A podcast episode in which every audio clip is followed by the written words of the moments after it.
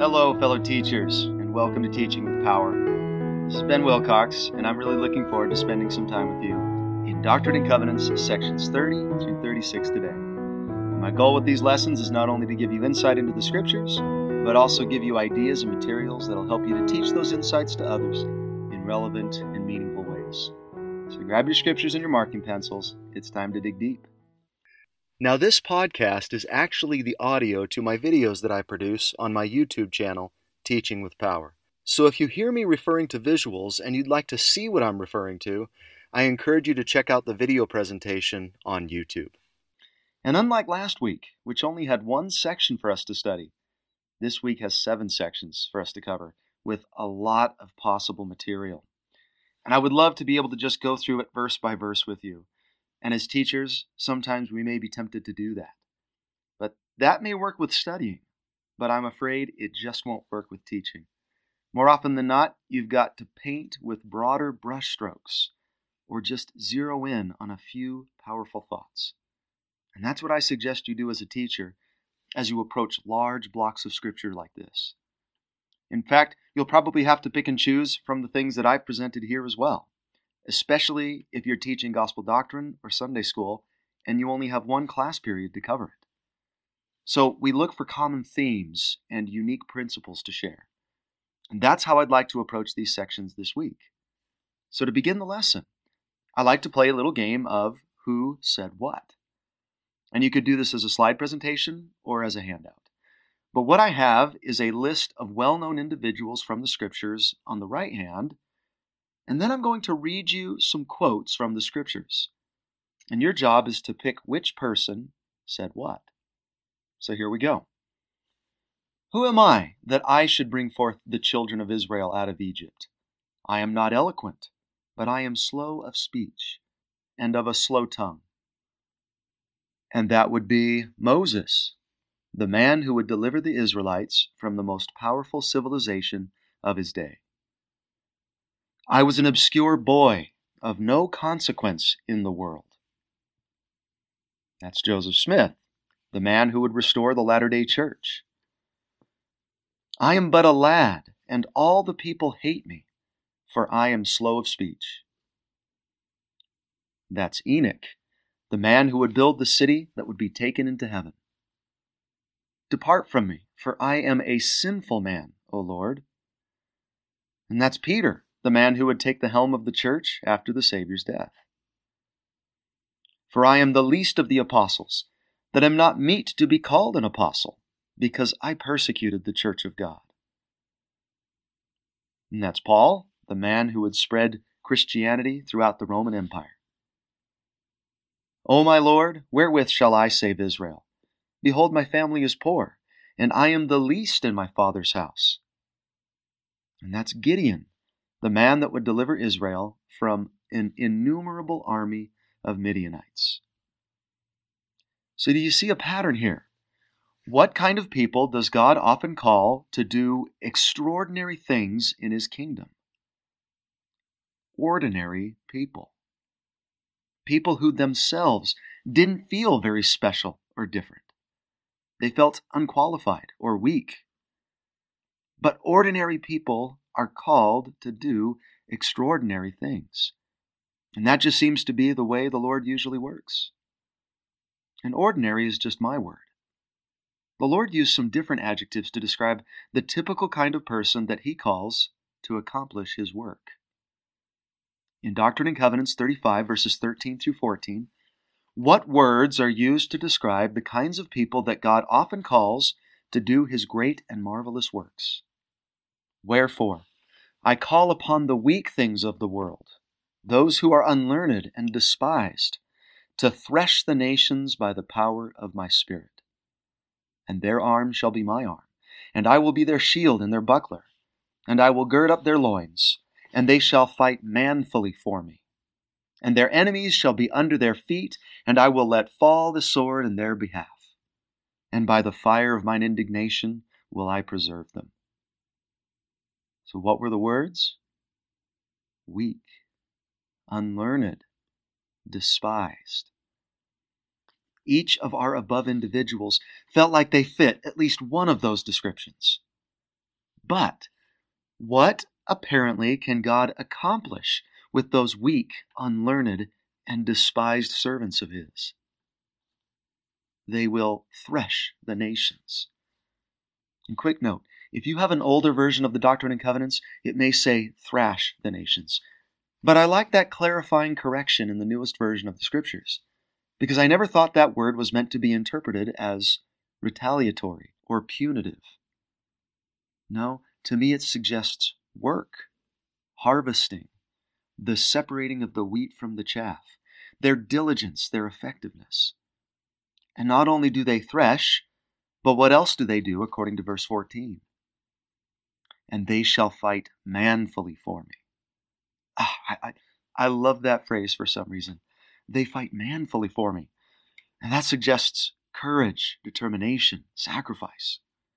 And in return for that dedication, God promises that He will be with them and that He'll preserve them. So, with that in mind, I'd like you to meet the 11 men that God is going to speak to in this week's sections. Now, I don't want this to turn into a church history lesson rather than a Doctrine and Covenants lesson, but there are some big names that we're going to be introduced to this week, and I'd love to give you some brief background on each of them. But let's see if you can find those 11 names. Section 30 is actually three different revelations directed to three different men that we've met before. So, first, David Whitmer, who, of course, is one of the three witnesses of the Book of Mormon. Then, Peter Whitmer Jr., one of the eight witnesses of the Book of Mormon. And John Whitmer, also one of the eight witnesses to the Book of Mormon. And the Whitmers are all from the same family. In section 31, we're introduced to Thomas B. Marsh from Boston. And his conversion story is really inspiring. He one day feels led by the Spirit to travel to western New York, where he hears about the Book of Mormon. So he decides to go to the Grandin printing office, where they're publishing the Book of Mormon. And he's able to obtain a small handful of pages, which he reads and immediately believes in. And soon after, he moves his entire family to Palmyra. So Thomas B. Marsh will eventually become the first president of the Quorum of the Twelve Apostles. Section 32 introduces us to one of my favorite personalities of the entire restoration, Parley P. Pratt. And Parley's converted after stumbling upon a copy of the Book of Mormon through a friend. And he reads it all night and day and just can't put it down. And he is immediately deeply converted. And he'll eventually become a member of the very first quorum of the Twelve Apostles and he'll serve faithfully in that office for the rest of his life. And section 32 also mentions uh, Ziba Peterson. Now, Ziba will become one of the church's first missionaries, but unfortunately, he's not going to remain faithful and will be later excommunicated in 1833. Section 33 is directed to Ezra Thayer and Northrop Sweet. Now, we don't know as much about these men, but Ezra Thayer is a resident of Palmyra and he's converted by the Smith family. And he remains faithful up until the expulsion from Missouri. And then he drifts away from the main body of the church. Northrop Sweet is also a Palmyra resident who's converted, but soon becomes disaffected from the church after it's established in Kirtland. In section 34, we meet Parley P. Pratt's younger brother, Orson Pratt. And he too is going to be a big name in church history and is also going to serve in the first quorum of the Twelve Apostles. And with the exception of a short departure from the church in Nauvoo, Orson will serve as an apostle for the rest of his life. And then in section 35, we have Sidney Rigdon. And this is a big one. Sidney's conversion is a real windfall for the early church. He's a professional minister, and he leads a large congregation of a breakoff group of the Baptist Church called the Campbellites. And it's Parley P. Pratt that introduces him to the Book of Mormon, and he's eventually baptized along with the majority of his congregation. And Sidney is going to become a member of the First Presidency and a close friend of Joseph's and a key figure in the restoration for many years to come. And then finally, in section 36, we meet Edward Partridge. And Edward Partridge is converted after obtaining a copy of the Book of Mormon and meeting Joseph Smith. And Edward will become the first bishop of the church and remain faithful until his death in Nauvoo. Well, those are the 11 men that these sections are addressed to, the ordinary people that God called to do his work. And most of these individuals were quite young, many of them in their 20s. They were unlearned and inexperienced. But God was able to accomplish a lot with them. And the majority of them really helped to establish the foundation of the early church. They were called to go out and preach the gospel with little training or experience. They didn't have the benefit of growing up with the primary or the youth organization or seminary or church leaders and family home evenings. They didn't even get a chance to spend six weeks in an MTC and the majority of them had been members of the church for just months before they're being asked to go out and serve missions and spread the gospel. Weak, unlearned, despised. And yet, they set into motion the great threshing of the latter days. They do accomplish extraordinary things. So here's the truth God calls ordinary people to do extraordinary things in his kingdom. Now, does God still work this way today? Does he continue to call on the weak, the unlearned, or the despised to build up his church? And can you think of any evidence of this? And I can think of a few examples. Who is it that makes up the bulk of our missionary force? Is it professional preachers? Those with years of leadership and teaching experience? An exclusive club of carefully selected ambassadors for the church? No, it's it's 18 to 20 year old boys and girls. Isn't that amazing? Somebody from the outside might look at that and say, You members of the Church of Jesus Christ are, are going to trust the future of your church to these young, naive, and unlearned youth? And how do we answer that question? Yes, yes, we do. And does it work? Yes, it works beautifully and has for decades. And it succeeds because God is with them, and they're humble, and they're willing to turn to the Spirit for help. If I were sent out into the mission field, no doubt I could do some good. But I'm afraid that I'd be tempted to rely more on my experience and my gospel knowledge rather than my faith. Those young missionaries can't help but rely on the Spirit. They're humble enough to recognize that they don't know everything and that they are utterly dependent on God's help and His Spirit to be successful. The innocence and youthful exuberance and the unintimidating nature of these young missionaries are some of the very things that allow them to succeed. It really is a miraculous work, isn't it? They have an incredible power to open people's hearts. Also, think of the leadership in the church. Who does God call to serve in positions of authority in his wards and branches? It's not professional bishops and youth leaders and salaried employees that do the work. These early leaders are setting the foundation of what we call a lay ministry. Apparently, God has a lot of confidence in ordinary people. It's your neighbors, your friends, the average members of the community that are going to serve in these various positions of leadership in the church. Somebody who has only been a member of the church for a couple of months may be called to teach a primary or a Sunday school class. On my mission in Brazil, I remember serving under a branch president that wasn't much older than I was, maybe just by three or five years. And also, we rotate in our responsibilities in the church. One year I may be serving in a presidency, and the next I'm teaching primary. Ordinary people called to do extraordinary things. things that they haven't gone to school for, or have received training in, or have very little experience with. Serving as a bishop at this time, I feel that sense of awe and anxiety. I mean, who am I to run a ward? Who am I to issue callings or determine budgets or run a welfare program or judge worthiness? I can promise you that I didn't feel qualified when I was called, and I continue to feel overwhelmed at times. But I can also attest to the fact that I can really feel that, that God has been with me, that He's blessed me, He's helped me. Sometimes I like to refer to myself as a, a two fish man or a five loaves man.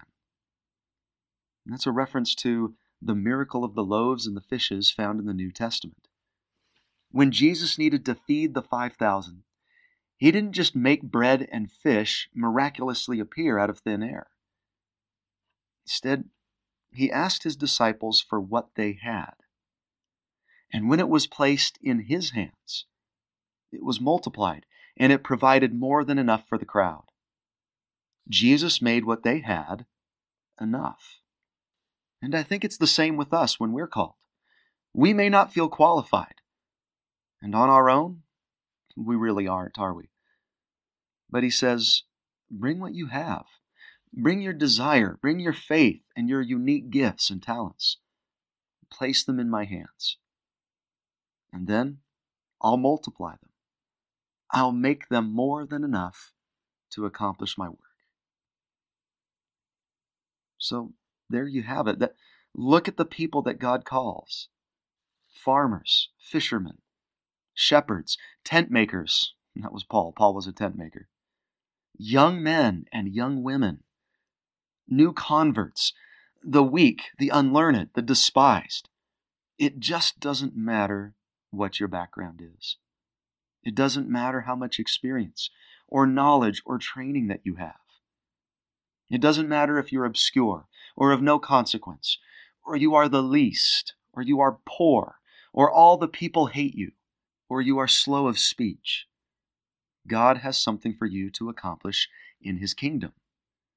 We're all called to build up Zion in one way or another.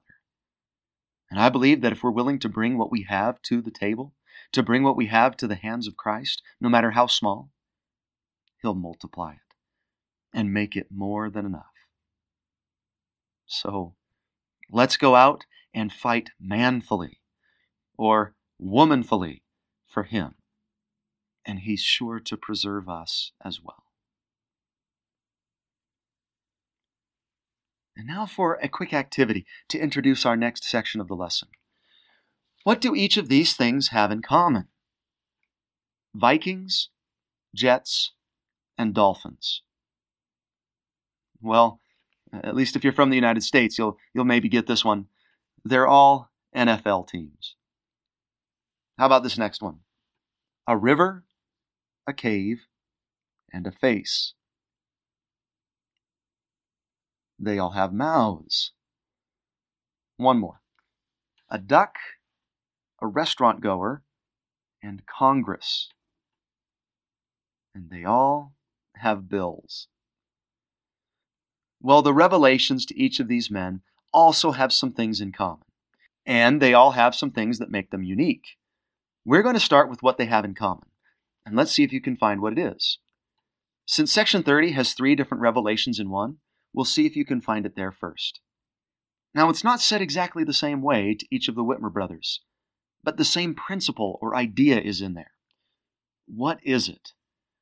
He says it in verse 4 to David, in verse 5 to Peter, and in verse 9 to John.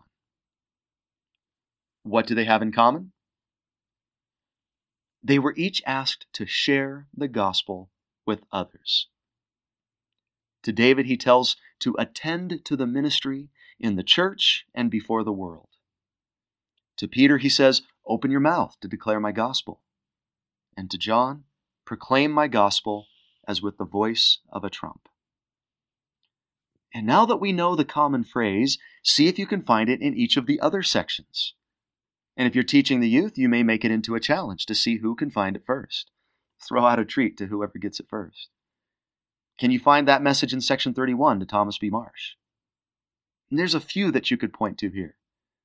In verse 3, lift up your heart and rejoice, for the hour of your mission is come, and your tongue shall be loosed, and you shall declare glad tidings of great joy unto this generation.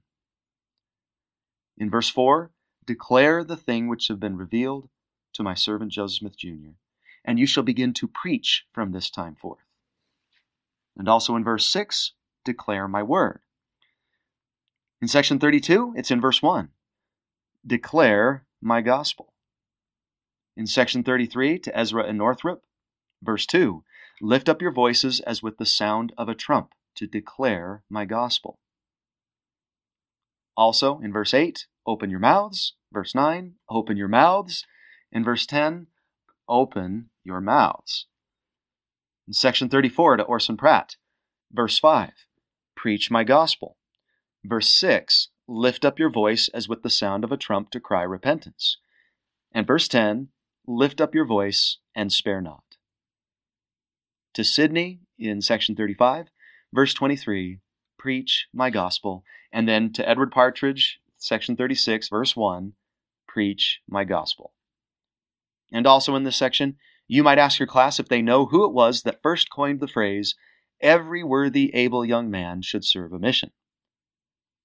And they might answer Spencer W. Kimball. However, it was actually the Lord in section 36 that said it. He just worded it a little bit differently. He said, And this commandment shall be given unto the elders of my church, that every man which will embrace it with singleness of heart may be ordained and sent forth, even as I have spoken. So, what apparently is a common duty of the members of the church? To preach his gospel. All are called to proclaim, declare, attend to, preach, and open their mouths. All are sent forth. And at first, I thought this whole lesson should focus on the principles of missionary work. But I'm afraid that that term has a lot of associations with it that won't serve our purposes broadly here. Most of the time that we think of missionary work, we think of young men and young women knocking on doors or us talking to the person next to us on the bus or the plane. And that is a big part of this. But I don't think that's all of it. Proclaiming the gospel is more than just proselyting. I like the way that the Lord said it to David Whitmer back in section 30. Thou shalt attend to the ministry in the church and before the world. I really like the word ministry for some reason. Ministry is in and out of the church. Proclaiming the gospel includes all my efforts to help others down the path of discipleship and strengthening faith. I am a minister to all. So, yes, I do minister to strangers or the people I meet on the plane or the bus or my coworkers, but I also minister to my less active neighbor, to my active ward members, to my students, to my wife and my children, to all of you on this channel. Any efforts that we expend to bring others to Christ is ministering. It's missionary work. I really like that expanded definition of the term.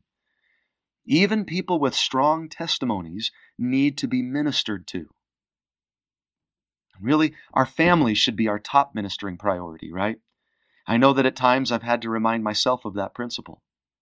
As a seminary teacher or a bishop or doing this channel, I may be tempted to think that the good that I can do in those areas justifies placing other things on the back burner because well, I'm teaching the gospel. Sometimes the Lord has had to gently remind me by whispering, Ben, the most important people that you need to bring to Christ, that you need to minister to, are Alicia, Caleb, Braden, Avery, and Seth. My family. And hopefully, we can all find the proper balance in our ministry to all these different groups of people throughout our lives. So, a question to ask yourself and ponder In what areas do I need to minister more? Is it to my less active ward members? Is it to my coworkers that aren't members of the church? Is it to the members of my ward? Is it my own family? And then ask yourself, what can I do more? And I'm sure that if you ponder those questions, the Spirit can inspire you to know what to do. But now, another activity that I believe also ties these sections together the blessings of ministry, or the promises of proclaiming. And you could do this as a fill in study guide. Invite your class to study the following verses and identify the promises that God makes to those who are willing to minister. Or you could simply list these verses on the board or a piece of paper and have them identify the promises together as a class. And here they are 31 verse 2 I will bless you and your family. Ministering will bring blessings upon us and our families. And I've seen that. I've seen the profound positive effect that full time missionary service has on younger siblings and even parents at home. I've seen families blessed financially, physically, and spiritually as they reach out to minister to others. I've seen times where ministering has led to the conversion of new families, and then those new families turn around and bless and strengthen the faith of those whose families have been members of the church for generations. When we minister, we not only bring blessings upon our own heads, but also the heads of our family members. In 31 verse 5, ministering brings forgiveness. Now, I don't want to exaggerate this too far to mean that if you do missionary work or ministering, that your sins are automatically wiped away and there's no need for confession or repentance. I don't think that's what that means. However, proclaiming the gospel is a cleansing act. It invites the mercy and the grace of Christ more deeply into our lives. Verse 11 it shall be given you by the Comforter what you shall do and whither you shall go. Ministering invites the guidance of the Spirit. As a bishop, as a teacher, as a parent, there's been many times when I felt prompted to say or do or go somewhere through the Spirit. And I'm certain that if we're actively looking for opportunities to minister, the Comforter is going to guide us to those opportunities and help us to know what to do. In these next verses, it's a similar thought. Your tongue shall be loosed. Open your mouths, and they shall be filled. It's 34:10, prophesy, and it shall be given by the power of the Holy Ghost. You may remember what was said to Hyrum Smith back in section 11. Seek not to declare my word, but first seek to obtain my word. And here in section 33, Ezra and Northrop are first told to open their ears. But once you've opened your ears and you have obtained my word, then we've got to graduate to the next step. We've got to open our mouths. And that's sometimes scary because we don't always know what we're going to say. That's when faith needs to step in. And this is one of those promises that I don't think we need to overcomplicate. I really think that at most times it's just that simple open your mouth. Just go into the situation with faith and start talking. I believe that you'll find that the Spirit will provide the words. I know I was terrified the first time I gave a priesthood blessing. Who am I to speak on behalf of the Lord? But I opened my mouth, and the words came. There have been times when students have asked me questions when people have come into my office to ask for help, in situations with my children, in ordinations, in setting aparts, and priesthood blessings. I have many times felt the Spirit loose my tongue and fill my mouth. And I know He'll do the same for you. I wanted to end with this one, probably the most common promise. To John Whitmer, God says to not fear what man can do, for I am with you. To Thomas B. Marsh, he says, Be faithful unto the end, and lo, I am with you. To Parley P. Pratt and Ziba Peterson, he promises, I myself will go with them, and I will be in their midst. To Orson Pratt, he says, If you're faithful, behold, I am with you until I come. And to Sidney Rigdon, you may recall the Lord's promise to the weak and the unlearned that their arms would be his arm and that he would be their shield. The Lord wants us to know that we do not walk the path of discipleship alone. He's there to walk with us. We may not always see him, but he's there. It's like the story of the disciples on the road to Emmaus who walked with Christ for miles, but didn't realize that it was him, that he was there all along. It was only after he had left that they realized that their hearts had burned within them as he taught them the scriptures.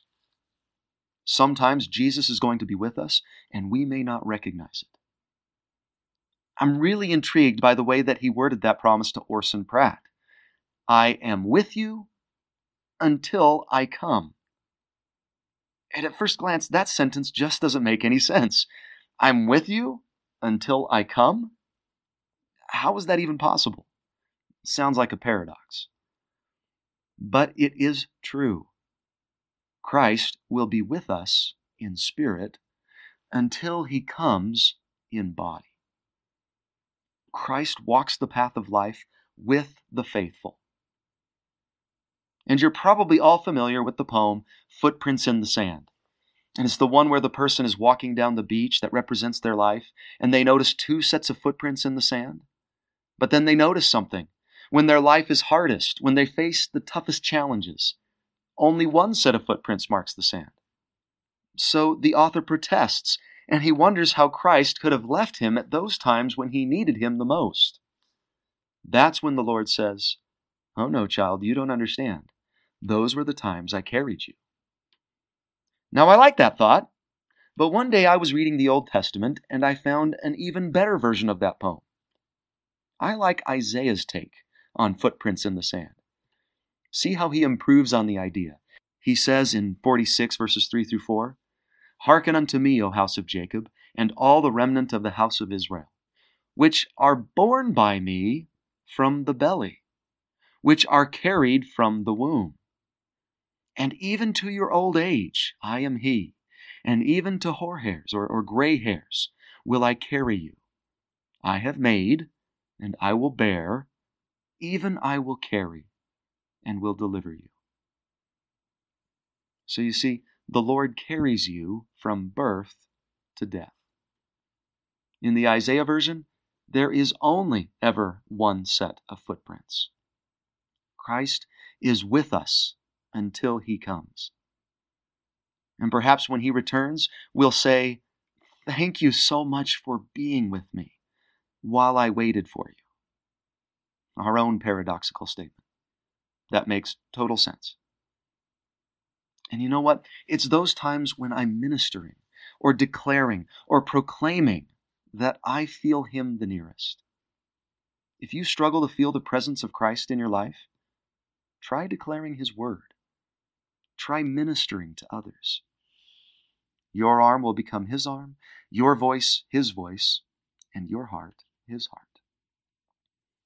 So, the truth that's taught here when I declare his gospel, the Lord promises his presence, forgiveness, guidance, inspiration, and blessings for our families. And a discussion question that you could ask when have you seen one of these blessings come to you or your family through proclaiming the gospel? And that's whether that proclaiming is to people in the church or out of the church, in the world or in your own family. How has your ministry blessed you in one of these ways? Now, I don't want to give you the wrong impression here. I don't believe that our major motivation for declaring God's word is so that we can get something out of it. I don't proclaim the gospel for me. Yes, there are blessings that come. And yes, the Lord will do great things for those who fully engage in His work. But the fuel that drives those efforts is not self concern. The fuel is love for God and love for our fellow man. Like the sons of Mosiah, who were desirous that salvation should be declared to every creature, for they could not bear that any human soul should perish. We do it because we're filled with love and concern for our fellow man, and the enthusiasm we feel for the gospel ourselves. I think that when we look back on our lives from the eternal world, with the aid of a true eternal perspective, that it will be our ministry that mattered most. All our earthly successes and the material possessions that we acquired will mean nothing at that point. But the people that we taught, the individuals we sought to save, the souls that we blessed through our ministering will be our greatest treasures. Well, that to me is the message that seems to really unify these sections, the common theme that runs throughout each of them.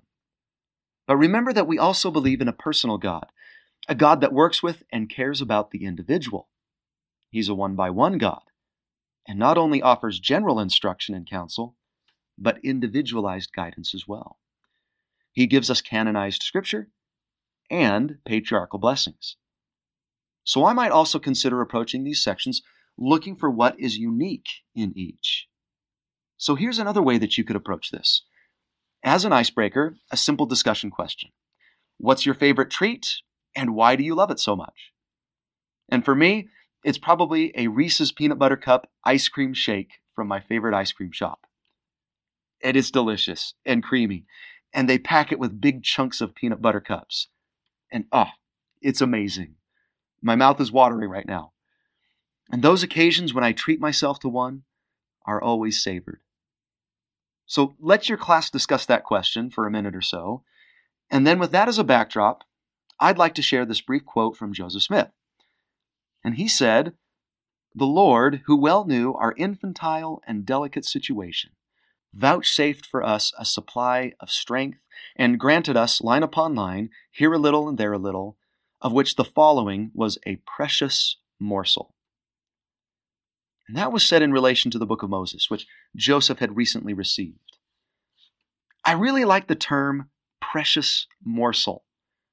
Sometimes the Lord gives us delicious, precious morsels to enjoy. And one of the symbols for His word is food delicious food. Feast upon the words of Christ, he tells us in the Book of Mormon.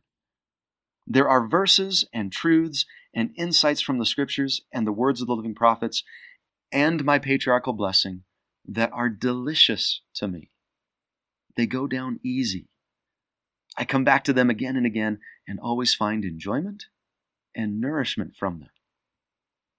So, for this part of the lesson, we're going to take a look at one unique, precious morsel from each of these seven sections. We aren't going to do the full meal or full treatment version on each of these because, well, you won't have time to do that as a teacher. But you may have some time to give your students one precious morsel from each. And each of these sections has three elements a quick activity, an insight, and a question to go with it. And you really don't need to do these uh, in order because they do stand alone. So here's a little teaching idea that works well with the youth. You could have a plate with seven different kinds of treats on it. Then invite a student to come up and pick one. On the underside of the treat, you could have a piece of paper with the section number and title of that precious morsel. Then do that portion of the lesson and then invite another student to come forward and do as many as you can in the class time. But just be sure to save a treat for everybody to hand out to by the end.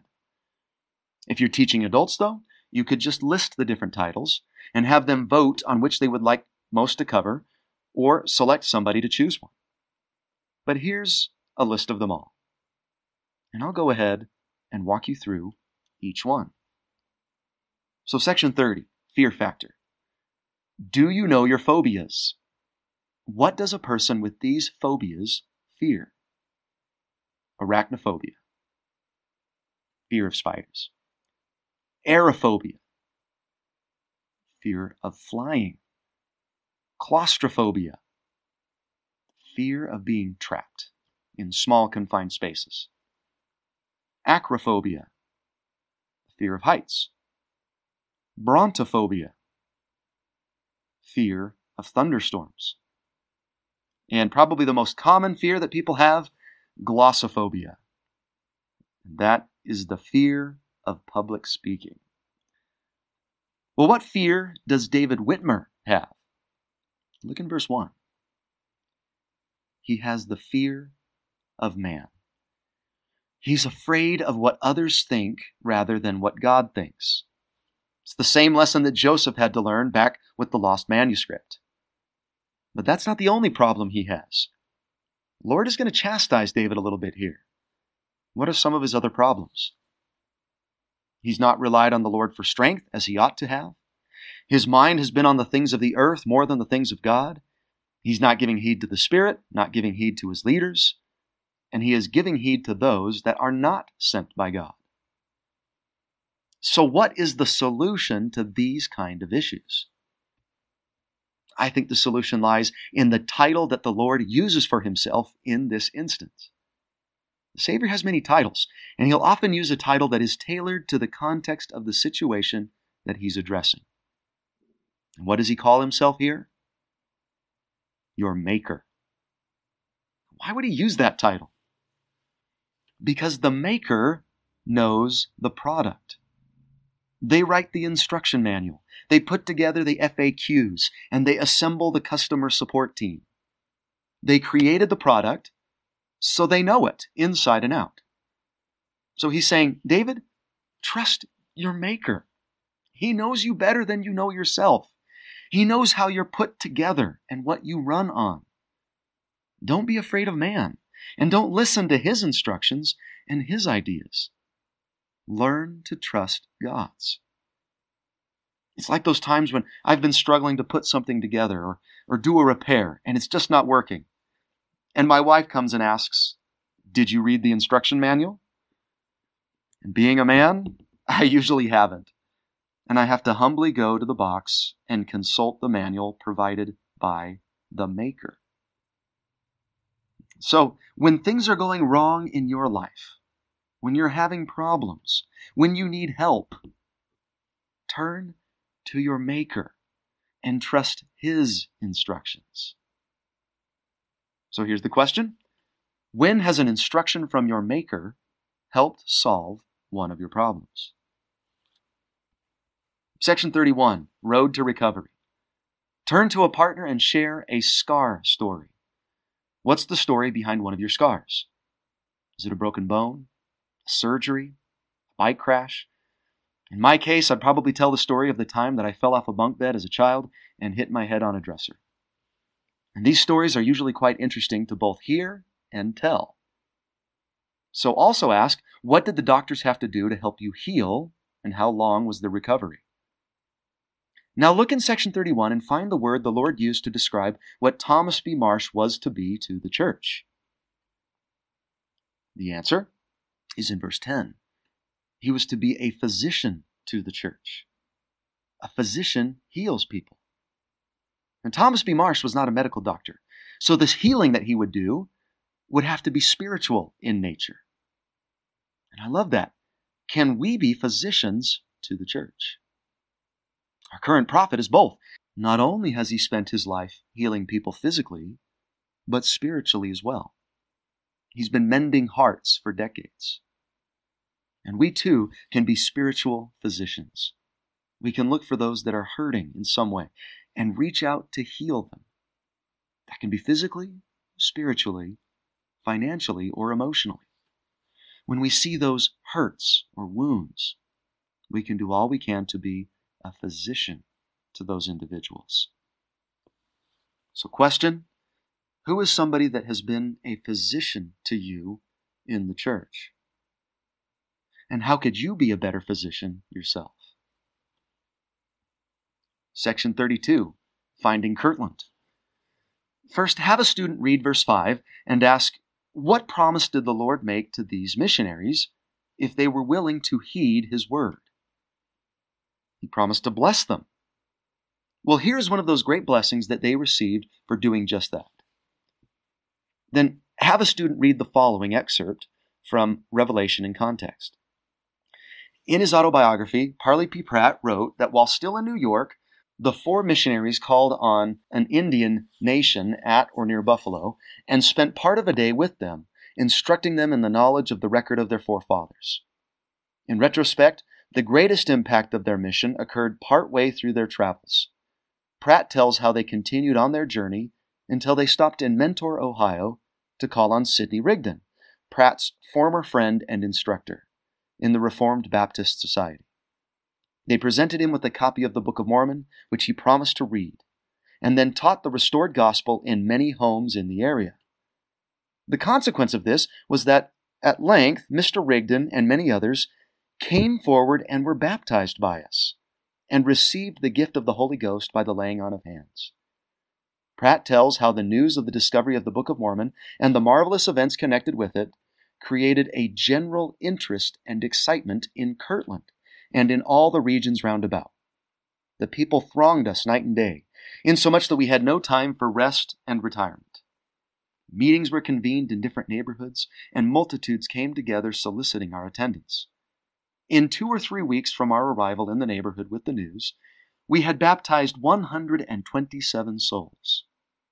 Among those they introduced to the gospel were Isaac Morley, John Murdock, Lyman Wight, and Edward Partridge. So, you see, this stopping by of Parley P. Pratt to see his old friend Sidney Rigdon while en route to his Native American mission will have enormous impact on the future of the church. The church nearly doubles in size within weeks because of this. A future member of the First Presidency will be found because of this. The gathering place of the church will soon be in Kirtland because of this. And some of the most influential future members of the church will find the restored gospel because of this. This decision to see Sidney on the way to Missouri will change everything. And I believe there's a powerful truth in this. And I word it this way Sometimes, on the way to Missouri, you find Kirtland. In other words, sometimes when you're on your way to fulfill a certain commandment, unexpected blessings and opportunities will present themselves. These blessings and opportunities come because we are giving heed to God's word, because we are traveling in the way of His commandments. some examples while exerting efforts to fulfill my callings in the church, I've often forged friendships that have blessed my life immensely in unexpected ways. I served my mission in an effort to share the gospel with other people. But I never supposed to fall so in love with the country that I served in. The Brazilian people, language, and culture have enriched and blessed my life in a way that I never expected.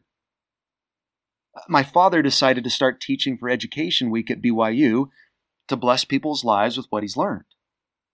However, it was because of that that an opportunity for him to travel arose. And our entire family has been able to travel to many parts of the world now because of that experience.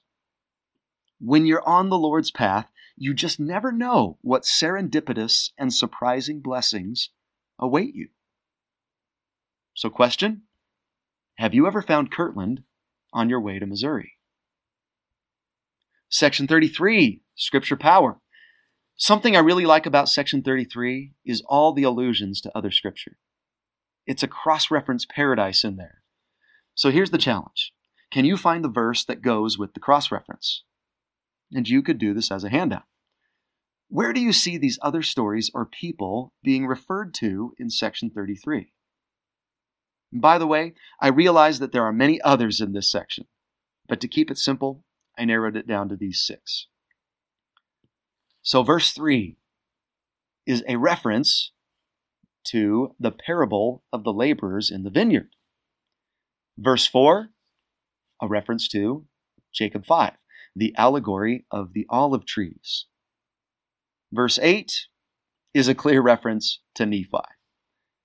Verse 10, a reference to the mission of John the Baptist to prepare the way for the Savior. Verse 13, a reference to Peter's declaration of Thou art the Christ. And that's when Jesus responds to him with that declaration of, Upon this rock I will build my church. And then verse 17 is an allusion to the parable of the ten virgins. So here's a question Why do you think the Doctrine and Covenants quotes other books of Scripture so often? One personal thought on that question because Scripture is one great whole of truth. There is one gospel, and it is contained in all the books of Scripture together. So be careful not to separate any book of Scripture from the others. Each has its place and importance. There's a great intertextuality and support flowing in all directions from each of the standard works. I can promise you that you will not understand the Book of Mormon all that well if you don't know your Bible. And you won't understand your Bible very well without the help of the Book of Mormon. The Doctrine and Covenants will not make much sense to you if you haven't studied the Bible or the Book of Mormon. And the Doctrine and Covenants clarifies doctrines and principles that the Bible and the Book of Mormon only allude to. I'm constantly amazed by how often the scriptures draw on each other. I know of people who proudly say that they've read the Book of Mormon X amount of times. But at the same time, they've never even cracked open the Old Testament or the epistles of Paul. Now, the Book of Mormon should be a consistent part of our study, but not our only study. So be careful about becoming a Scripture specialist. Don't study one book of Scripture at the expense of all the others. Become familiar and comfortable with all the standard works. And then you will begin to see how they support and comment on and enrich our understanding of each of the others. Another thought. The Lord is also inviting them here to put themselves in the scriptures, into those stories. In a way, he's saying, You are my laborers.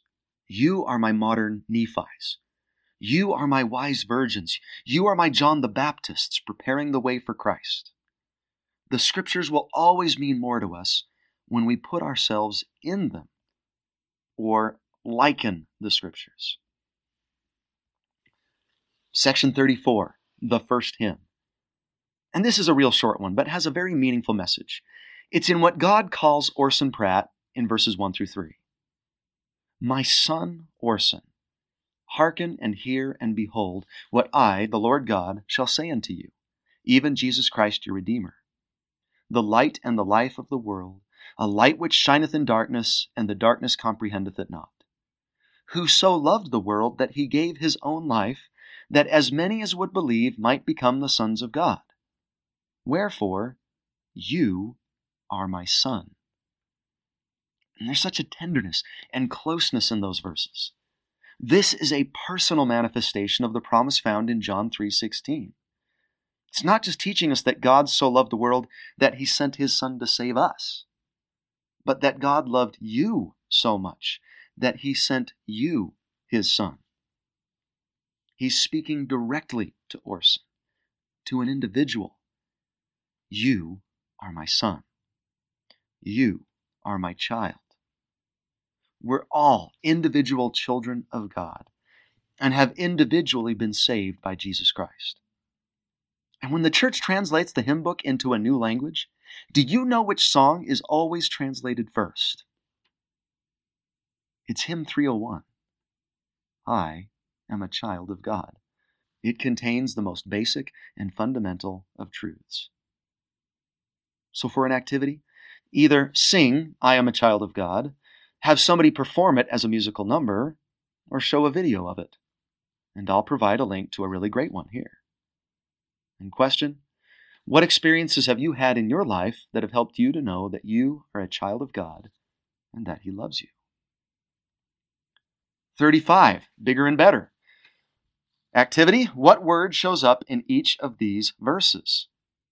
3, 4, 7, and 10. And the word is great or greater. And it's used just a little differently each time. Can you put each of those greats together into one sentence? And here's what I came up with God has a greater work of great things for us to do in His great work so that He can show us great things. So remember that great can either mean bigger or better. I think God means it in both ways. God has greater things for us to do, or more for us to do. As members of the church, we're probably quite a bit busier than your average person. We have our church callings, family scripture study, personal scripture study, sacrament, and other church meetings, activities, general conference, frequent prayer, missionary work, temple and family history work.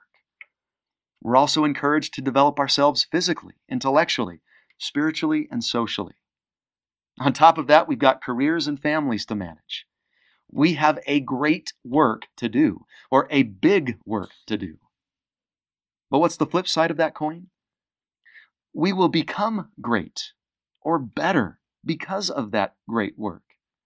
And God is able to show us great things or do great things for us because we are involved in a greater work. So, question What is something great, better, that God has given you in your greater or bigger work? Last section Where can I turn for peace? Section 36. How would you fill in this blank? It feels blank to be a member of the church. And I don't know how you'd fill that in. Maybe with the words good or joyful, but perhaps also challenging, hard, or busy. Let's look at how Jesus would have filled in that blank. Here's what he said in Matthew 11, 28 through 30. Come unto me, all ye that labor and are heavy laden, and I will give you rest. Take my yoke upon you, and learn of me, for I am meek and lowly in heart and ye shall find rest unto your souls. For my yoke is easy, and my burden is light. So Jesus might fill that blank in with the words easy and light and restful. And then section 36 is going to give us another word that we could add from verse 2. What kinds of things does the Holy Ghost teach us? The peaceable things of the kingdom. Would you have thought to answer with one of those words? I wonder if many of us would. Do we find church membership difficult? Do we find the commandments stifling? Do we struggle with toxic perfectionism? Do we stress and get anxious and, and doubt whether we're going to make it or not? And maybe we haven't heard or taught enough of the peaceable things of the kingdom. The gospel is meant to bring peace and joy and rest to our lives. The Lord seems to say those things all the time in the scriptures. And I think He looks at us as members of the church. He says, Are you listening? Do you hear that?